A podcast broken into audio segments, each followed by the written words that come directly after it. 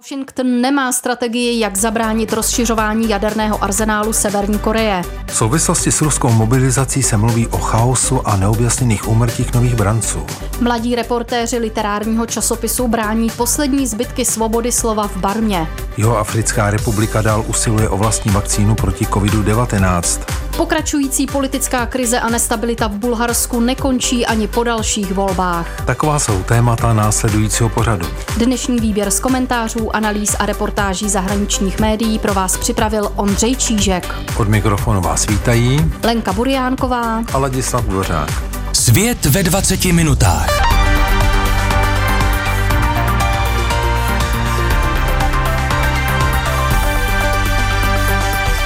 Když počátkem října proletěly severokorejské balistické rakety nad Japonskem, reagovaly na to Spojené státy spolu s Jižní Koreou vojenským cvičením a odvetným odpálením rakety v Japonském moři. Podle analytiků, na které odkazuje článek britského deníku Financial Times, jsou ale tato vojenská gesta důkazem toho, že Washingtonu, Soulu i Tokiu došly nápady a možnosti, jak zadržovat jaderný program KLDR. Spojené státy by si měly přiznat neúspěch své kampaně, jejímž cílem je Severní Koreu přesvědčit, aby se vzdala svých jaderných zbraní, píše list. Experti vládám zmíněných zemí doporučují zaměřit se spíše na opatření ke snížení rizik jaderného konfliktu a na kontrolu zbrojení ze strany KLDR. Američtí i jeho korejští představitelé dlouhodobě tvrdí, že i tiché uznání severokorejského totalitního režimu jako jaderného státu by mělo nebezpečné důsledky pro celosvětové úsilí o nešíření jaderných zbraní. Jenže, jak řekl deníku Financial Times, expert z Carnegieho nadace pro mezinárodní mír Ankit Penda, Trvání na jaderném odzbrojení nejenže selhalo, ale změnilo se ve frašku. Oni testují, my reagujeme. Podle Pendy ale Severní Korea už tento spor vyhrála, což je hořká pilulka, kterou bude muset Západ tak jako tak v budoucnosti spolknout. Tento názor sdílejí i další odborníci. Analytička washingtonského think tanku Stimson Center Jenny Townová má za to, že proces jaderného odzbrojování je nyní uzavřen. Townová poukazuje na sílící závody ve zbrojení, které probíhají napříč východní Ázií, ale také na rostoucí napětí mezi Spojenými státy a Čínou. Podle Taunové je nerealistické se domnívat, že uprostřed těchto konfliktních mezinárodních vztahů bude Severní Korea uvažovat o jaderném ozbrojování, když všichni ostatní naopak zbrojí, a to včetně Jižní Koreje. Jakmile se vztahy v regionu zlepší a geopolitické trendy se posunou pozitivnějším směrem, bude téma jaderného programu možná znovu na stole, uvažuje Taunová. V tuto chvíli je ale podle ní taková debata daleko. Financial Times upozorňují, že severokorejský vůdce Kim Jong-un minulý měsíc pozměnil severokorejskou jadernou doktrínu tak, že připouští preventivní útoky. Předchozí verze doktríny přitom uváděla, že použití jaderných zbraní je odůvodnitelné pouze jako odvetná reakce. Vůdce severokorejského totalitního režimu také řekl, že se země pod jeho vedením jaderných zbraní nevzdá a ani nepřistoupí k vyjednávání o jaderném odzbrojení nebo na jiné požadavky v otázkách zbrojení. Podle profesora historie a předního odborníka na Severní Koreu Andreje Lankova ze Soulské univerzity Kukmin by se Kim Jong-unovo poselství dalo schrnout následovně. Máme jaderné zbraně, budeme je mít a použijeme je, jak uznáme za vhodné. Lankov také říká, že Pyongyang nebude mít zájem se spojenými státy jednat, pokud bude Washington výslovně trvat na jaderném odzbrojení. Severokorejský režim se vyhýbá diplomacii s Washingtonem od roku 2019, kdy ve větnamské Hanoji zkrachoval poslední ze série summitů mezi Kim Jong-unem a bývalým americkým prezidentem Donaldem Trumpem. V lednu loňského roku pak severokorejský vůdce naznačil, že chce do pěti let získat taktické jaderné zbraně, řízené střely nebo jaderné ponorky. Už zmíněný odborník Ankit Penda poznamenal, že politiky by měl znepokojovat zejména vývoj severokorejských taktických jaderných zbraní s nízkým doletem. Právě ty by mohly být případně nasazeny proti Jižní Koreji. Podle bezpečnostních expertů tyto zbraně umožňují účinný jaderný nátlak a územní revizionismus vůči jižnímu sousedovi Pyongyangu. Severokorejský režim využívá současné paralýzy Rady bezpečnosti OSN, ke které došlo v souvislosti s ruskou invazí na Ukrajinu. Pyongyang využil mezinárodní izolace Ruska k posílení užších vztahů právě s Moskvou. Rada bezpečnosti tak neodsoudila odpálení severokorejské rakety, přičemž Moskva i Peking obvinili Washington z ignorování severokorejských bezpečnostních obav. Čím déle bude Washington otálet a zdráhat se uznat severokorejské jaderné zbraně jako realitu, tím větší a sofistikovanější arzenál totalitní KLDR mezi tím vybuduje. Zároveň tím posílí pozice Kim Jong-una v budoucích jednáních s Washingtonem, uzavírá deník Financial Times.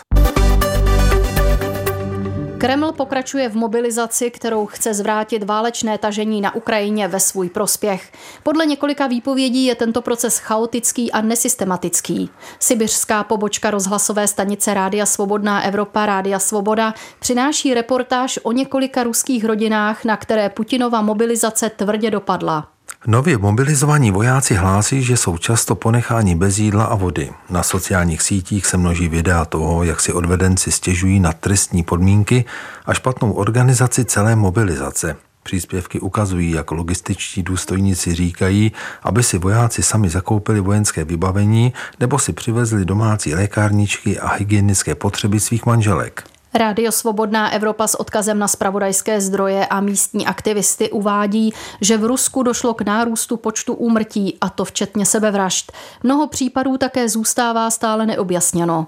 Jako příklad reportáž přibližuje příběh 35-letého otce šesti dětí Alexandra Koltuna. Do odvodní komise v sibirském městě Bratsk se přihlásil sotva čtyři dny po vyhlášení mobilizace.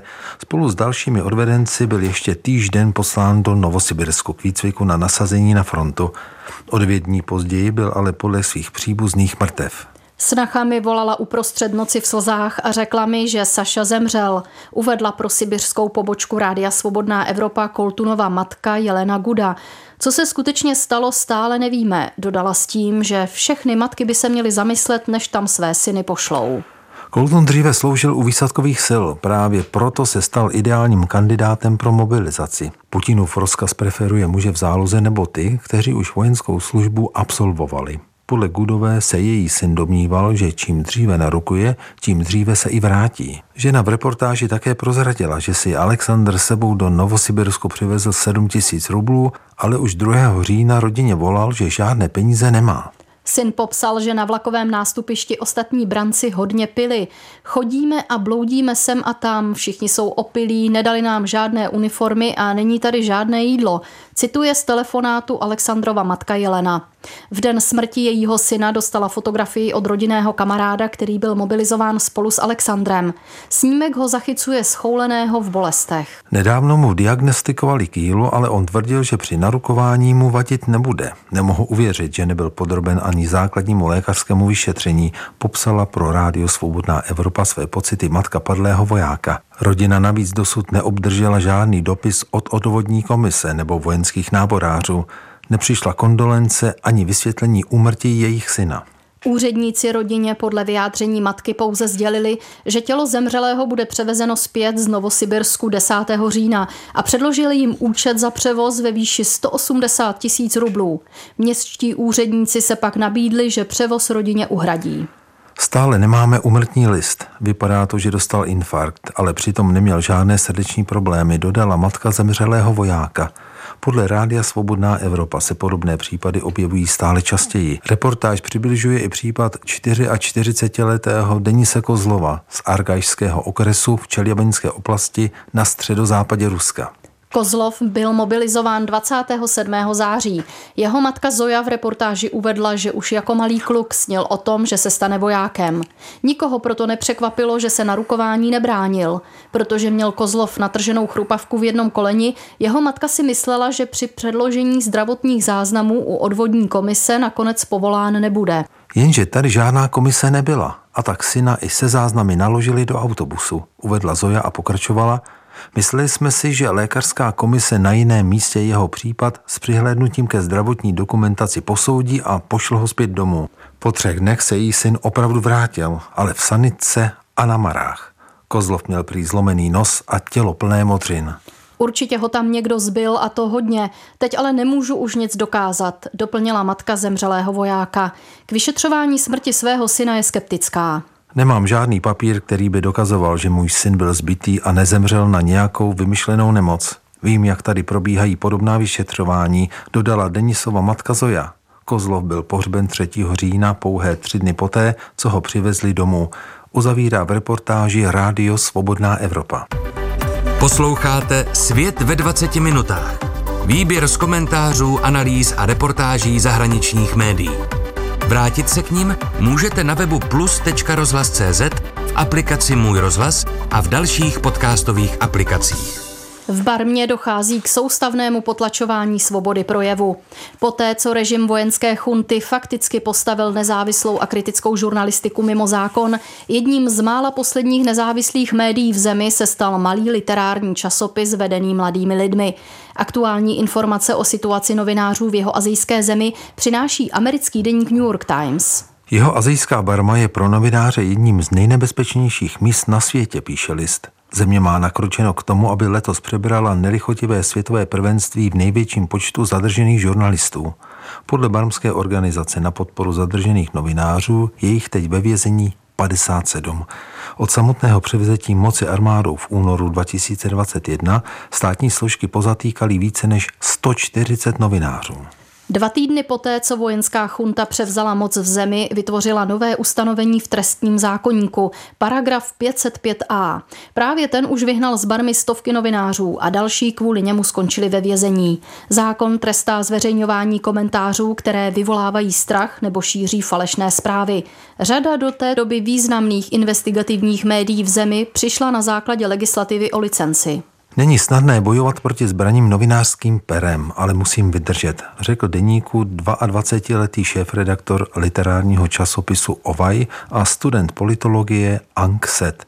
Pro list New York Times promluvil pod podmínkou, že bude použit jen jeho pseudonym. Skrývá se totiž od chvíle, kdy na něj armáda vydala zatýkač podle zmíněného paragrafu 505. Jeden z jeho kolegů už přišel o život během protestů proti převratu vojenské chunty. Novináři v Barmě nemohou bezpečně pracovat s kamerou, fotoaparátem nebo notebookem. New York Times odkazují na případy tří reportérů, které vojáci zabili během přípravy reportáže o loňských prosincových demonstracích ve městě Rangoon. Fotoreportér, který protest zaznamenával, byl ve vazbě umučen k smrti. Jednou z prvních obětí brutálních praktik vojenské chunty byl Nathan Mang, šéf-redaktor redakce Kamayut Media. Popsal, že měl 14 dní zavázané oči, spoutané ruce a vojáci ho byli do obličeje a do břicha. Po více než třech měsících v zajetí byl Mang, který má kromě barmského i americké občanství, náhle propuštěn. Rozsudky vojenské chunty nedopadají pouze na domácí novináře. Vojenský soud nedávno odsoudil ke 13 letům ve vězení japonského dokumentaristu Toru Kubotu. New York Times připomíná také případ amerického novináře Dennyho Fenstra, který si měl ve vězení odsedět 11 let. Fenster byl ale díky pomoci bývalého amerického diplomata po třech dnech propuštěn. Takto rozsáhlé represe vůči kritickým médiím a novinářům přitom v zemi před vojenským převratem nebyly běžné. Média v Barmě dokonce požívala určité míry nezávislosti, zejména po roce 2011, kdy země směřovala k demokratizaci. Tehdy došlo ke zrušení cenzurních zákonů a podle výpovědí místních novinářů to bylo období rozmachu nezávislého tisku. V dnešní barmě brání poslední zbytky svobodného tisku právě mladí reportéři literárního časopisu Ovaj. Dvoutýdeník, jehož kořeny sahají až do roku 1936, byl založen studenty Rangunské univerzity a od svých počátků se vyjadřoval kriticky k politické moci. V době svého vzniku se vymezoval proti britské koloniální nadvládě. Jedním z jeho šéf-redaktorů byl také on sám, který stál v čele boje za osamostatnění Barmy. Jde mimochodem otce Sutěj, bývalé lídrně země, která byla po vojenském převratu odsouzena v několika procesech k 26 letům vězení. Dnes se časopis Ovaj zaměřuje na témata blízká mladým lidem a na politickou situaci v zemi. Díky žurnalistice věřím, že mohu zastupovat hlas těch, kteří jej nemají, řekla jedna z autorek, 15-letá dívka s pseudonymem Khank. Chci psát o všem, co vidím, protože v této zemi je tolik nespravedlnosti, dodala. Tisk má v Barmě podle ní mnohem větší sílu než nová média, protože se může šířit i do míst, ve kterých vojenský režim cíleně odříznul přístup k internetu. To se stalo například v centrální oblasti Zagain, uzavírá New York Times. Jeho africké konsorcium se postavilo nadnárodním farmaceutickým gigantům a pokouší se spustit výrobu vlastní mRNA vakcíny proti COVID-19.